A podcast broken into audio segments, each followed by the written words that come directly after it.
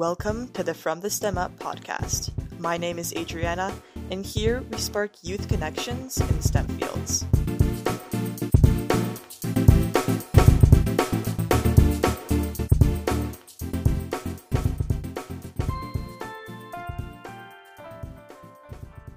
Welcome, and thanks for tuning in to our fourth podcast episode for From the STEM Up. I am very excited to foster a community of youth in STEM, and I hope you are too. Today, we have a very special guest who is only 14 years old and has accomplished so much. Hey Rishi, how are you? Uh, I'm doing pretty good, thank you. Uh, it's it's awesome to be here. Yeah, I'm very excited to have you on this podcast today. Uh, do you want to introduce yourself? Yeah. So, uh, as you already said, I'm 14 years old. I'm a freshman in uh, high school in Brampton. I really, really like Formula One. I'm not too sure if I want to reveal my opinions about some of the teams. But yeah, I play badminton at the regional and provincial level, and I really, really love hackathons. That's amazing. You can even elaborate a little bit on Formula One if you want to. Yeah, so I, I have a kind of love hate relationship with the sport right now. It's always been seen as this super, super elite sport, right? Because you're always dealing with like hundreds of millions of dollars per team. And like if you don't already know um the sport up until like 2014 it was exactly what you think it is right? Like a pretty boring game of just cars going around tracks. But after 2014 most of the rules and regulations got shifted around a lot. And yeah like everything got really jumbled up. A lot of the teams had to quit. And then now it's with the virus and everything it's gotten a little bit stagnant so yeah i'm just looking forward to how it's going to go in 2021 and in the future. Yeah it's it's it's also kind of sad to hear that the olympics were also canceled. That's unfortunate but we're really hopeful for 2021 for all those sports events. Yep. what does stem mean to you? So in the very beginning um, i always used to think of stem as like a super theoretical thing right? Science technology engineering and math. Everybody knows it at this point right? It's synonymous with like being a good university student. So I always used to think of it as something that like only the super privileged people could do and something that, you know, wasn't really applicable to everyday life. It was purely something that existed in education, right? And it was just a buzzword. But mm-hmm. as I started getting involved more and more in like the developer community, I would always start introducing myself as a STEM major, right? And the glint that I saw in people's eyes whenever I, I said that, it meant so much to me, right? In that instant, you know that you found a friend. I've never seen this in any other industry because, in the same sense that STEM is so broad, it's also still a really niche industry, right? You always have all these people that are willing to change the world. And if you can find a community to do that, then that's what we look forward to the most. Yeah, STEM definitely fosters community. And I really agree with you in that mm-hmm. aspect. I know you were very interested in the fields of tech and math. And can you explain your journey into developing these passions and how they have shaped you? So, I'm a developer primarily, so I don't deal a lot with biology and some of the more stereotypical science stuff. But um, my journey into that has uh, it, it's been a little bit weird. So, it started when I was in grade three, I believe. So, I was at a, a family get together right? And I was incredibly bored. Like none of my friends were there. And yeah, it was just a bunch of adults talking. But in the corner of the house, I saw one of the adults, um, like he wasn't talking to anybody else, but he was doing something on his laptop. So I went up to him and I asked, Hey, what are you doing? Right? Like not in those words exactly, because I was a nervous eight year old but um, he just showed me the the ropes of what he was doing and as it turned out that was one of my first experiences that i ever had programming we set up like a really basic website for me. I forget the domain of it, but I'm sure it still exists somewhere. But yeah, after that, things just started spiraling out, right? Uh, I mm-hmm. went from like this nervous eight year old who was scared of doing anything big to who I am right now. And soon after that very first experience, I started teaching others how to program. And then that led to a bunch of contributions in the open source world and me getting friends from, you know, all over the world in nearly every single time zone. Yeah. And uh, we'll definitely talk about open source after the break. And that yep. seems like a very interesting story of yours. I know you were greatly involved with Hack Club and you have recently started the Canada branch. what got you interested in this club and why do you think it is an organization worth being part of? So, Hack Club, um, it was started in 2014 by a dude named Zach Latta. And this guy, he dropped out when he was 16, I believe, out of a high school in Los Angeles, purely because, you know, he didn't think that uh, high school was teaching us enough application stuff, mm, right? Yeah. And to be honest, I have to agree. Um, Same, yeah. yeah, like a lot of stuff that we learn in school, curriculums like the IB and stuff, they're helping a little bit with that. But a lot of the stuff that we focus on doesn't really apply to real life. Unless you're going into a very, very specific math field, you're never going to use, you know, like imaginary numbers or something uh, yeah. in like your day to day work, right? You're never going to have to calculate the dot product if you're going into i don't know literature. Yeah. Um, yeah so hack club was founded with the vision that uh, making is a lot better than saying something right? Exactly. Um, it's it started out as just a nationwide network of high school coding clubs but as we started progressing after like that first small like big bang, we've grown into a community of over 9,000. We're doing a lot of really, really cool stuff. Um, nice. And yeah, it's, we have locations all over the world and I highly, highly recommend it. So Hack Club Canada, it's like we just started it and I'm not too sure if I can go into some of the logistical details just yet.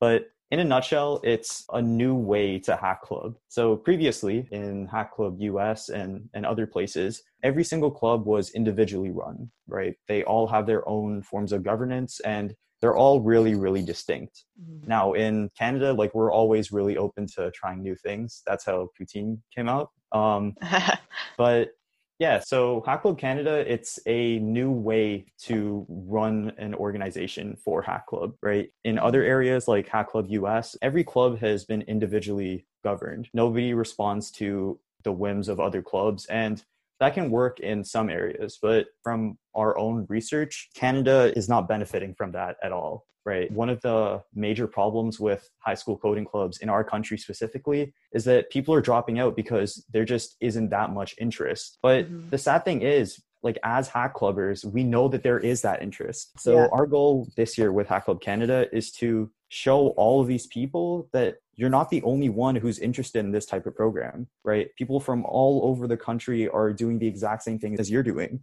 And if we can figure out a way to connect all these clubs, then I think we're good to go. And yeah, that's that's a philosophy that we're taking with this organization. Yeah, and I definitely agree with the approach that you're taking for Hack Club Canada and the issues that you pinpointed. And I love how you're steering in a different direction. Um, and I think that's a direction that a lot of organizations should take. And I know you guys are going to do a lot of interesting initiatives. So where do you see Hack Club Canada in the future? Like, what are you guys planning? Could you give us like a sneak peek? Yeah, sure. So, um, one of the big things that we're working on right now is this idea of like a centralized command center. So, in the beginning of the coronavirus outbreak, right, we all thought that you know hack club would go to pieces because it's primarily a network of high school coding clubs right? We function best in person. But mm. soon after a bunch of community members started doing something called the covid command centers right? Where people from all over the world would tune in to this one zoom call hosted by uh, by community members to learn a little bit about something new. It was just a series of workshops. And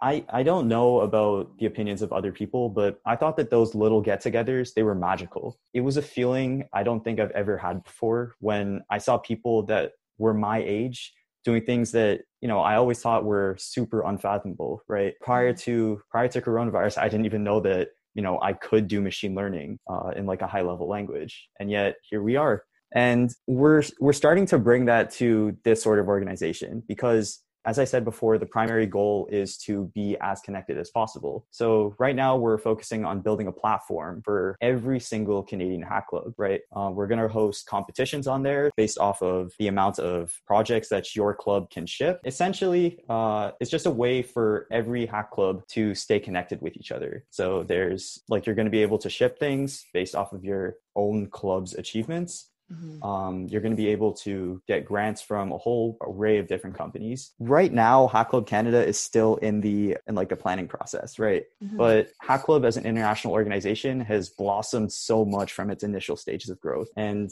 I don't know, I feel like Hack Club Canada can really benefit a lot of people. Yeah, same. Mm-hmm. Um, I have really high hopes for it. I also just joined the Hack Club Slack because yes. I, I also really like project based learning because I feel like that, as you said, helps me learn code better. And so I love participating in hackathons. And then there's this section on the Hack Club website where they feature a lot of hackathons, which I really appreciate. And they also have a bunch of cool programs on there. So I really recommend you guys to check it out.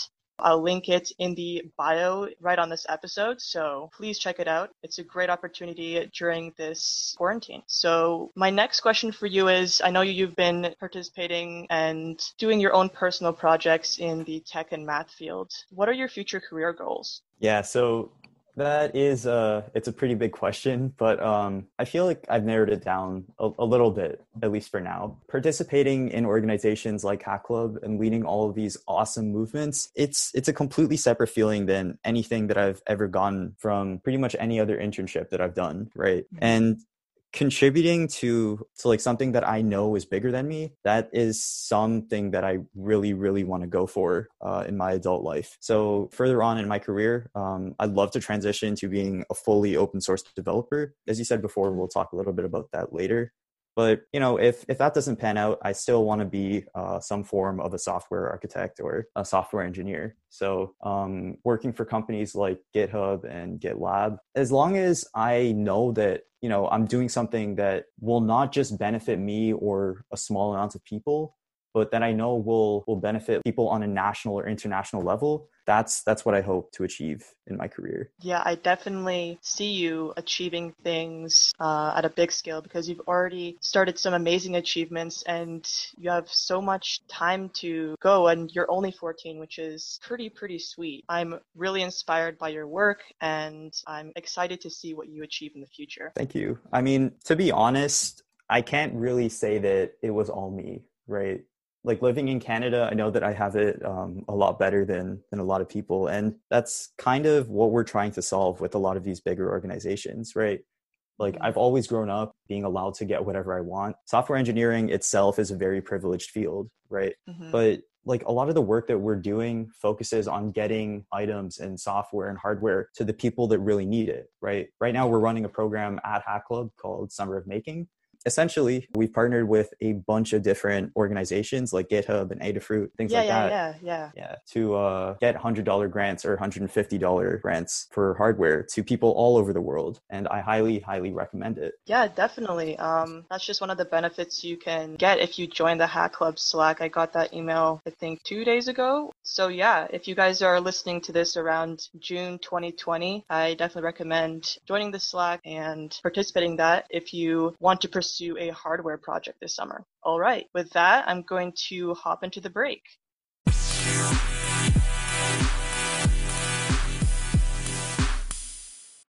Hey guys, I found this really great website called dweebsglobal.org. So that is D W E E B S global.org. It's an all volunteer international movement that offers free mentorship and everything from career advice to mental health. So, for example, I needed advice on how to make a resume. I could reach out to the mentors on the platform for free, and they would look over my resume before maybe a job interview or a volunteer position. So, I definitely recommend checking them out. Yo, it's Adriana popping in for the break. Do you like this podcast and want to be part of an episode? Are you 18 and under and have something cool to share about STEM? Well, make sure to follow at STEM Up Podcast, which is at S T E M P O D A S T. I almost didn't know how to spell podcast there, but make sure to follow our Instagram and then sign up in the link in bio, and we'll just roll from there. Now, let's move on to the next part of the episode. All right, I hope you guys enjoyed that break. For this next segment, I wanted to switch gears and discuss open source software. Um, I know you're really interested in that. Could you give our listeners a brief rundown of what open source software is and its advantages? Yeah, absolutely. So let's talk about the computers that we're running this on right now. Um, I'm assuming you either have a Windows device or a Mac. Yeah, I have a Windows laptop open. Yeah. So all of this tech, they're both controlled by like these huge corporations, right? Microsoft and Apple, respectively. And we, as the end consumers, don't really know what we're getting, right? There's no way to check, you know, how how the code works, exactly how you would improve it. All of that is concealed through proprietary licenses, right? Open source software is the complete opposite of that. We always call operating systems like this, like Windows and Mac, closed source because they're controlled by one centralized source, right? In this case, Microsoft and Apple. But let's talk about Linux a little bit. It's a pretty big name. It's definitely not as big as Windows or Apple, but Linux was sort of a paradigm shift in the computing industry. So in the late 1990s, um, that's when open source really started blossoming. I remember Microsoft, they actually called it un-American because it was growing so fast because, you know, people want free things and open source gives you that. But more often than not, people won't take an open source product because it's free. They'll take it because they know that it is better than whatever they'll get from a proprietary company. Open source software is exactly what it sounds like. Every single line of code, every bit that runs on your system is completely free to look at and free to download. In my case, I'm running uh, I'm running Linux and I've done a whole bunch of customizations on it. I wouldn't have been able to do that on a Mac or Windows device. And so whenever I'm downloading a piece of open source software, I know that because people have collaborated on it for years, maybe maybe even decades, I know that I'm getting the best of the best. Open source software isn't about getting one piece of software from one person or one company. It's about getting the best piece of software from people with a wide variety of portfolios, right? Um, in some cases, really big frameworks like React they've been worked on for years from people from all over the world. Right now it's being controlled by Facebook, but it is an open source software. And yeah. Would you recommend Linux over Microsoft and Mac? Um I, I can't really give um, an unbiased opinion on that, right? I've been using Linux for for a fairly long time now and I've I've really really liked it but yeah I wouldn't say that it's it's truly better in every respect for Windows and Mac right if you just want to run games on your laptop, then yeah, go for Windows. If you really want to do creative design, then go for Mac. And, you know, if you want to do something in between or you just really, really want to make your life a little bit better and smoother, then I'd pick Linux. Awesome. Is there like, I know you can buy Windows computers and Mac computers. Are there computers specific to Linux? Yep. So uh, Linux, I know that it is an open source product, but that's not to say that everything about it is open source, right? People have definitely um, capitalized on that. Have you ever heard of the Raspberry Pi? Yeah. Yeah. So uh, for people that don't know, um, it's a little tiny computer about the size of your credit card that you can get for about a hundred bucks or cheaper, depending on where you get it. But the original makers of that um, Raspbian, the operating system that it runs on, is a distribution of Linux. And um, like a bunch of different computers that are meant primarily for machine learning or development work, they can come preloaded with Linux or some distribution of it. Yeah, and so I know that you're very involved in open source code. When did you first start getting interested in contributing to open source code? And what are your proudest open source projects to date? Yeah, so Hack Club, that's probably one of the, the biggest things that I've done so far. It's been a community effort. But aside from that, I'd say that my work at Exercism, it's not what it sounds like. Um, I'd, say, I'd say that working at that organization has probably been my second proudest thing. Um, for those that don't know, Exercism is a fundamentally different programming education website. We don't do any marketing aside from word of mouth, and we have, I believe, a little bit over half a million users so far. And instead of focusing on, you know, the like the really basic computer science principles, um, we focus on the language differences, right? So a language like JavaScript, right, that is really, really different from something like C or C++. And instead of focusing on training you on that one specific language, we draw meaningful comparisons between all of them to talk about exactly why some parts of the language are different from others and why the original creators thought of it that way and and what makes it a little bit better so so working at exercism i'm responsible for leading the javascript track right now that's my primary development language but i'm branching out a little bit now so i've done work as a mentor and now i'm designing coursework for the the next generation of it and Yeah. it's going pretty well so far. Nice. So you got your hands filled for the summer, and I bet you're gonna pursue even more open source projects in the future.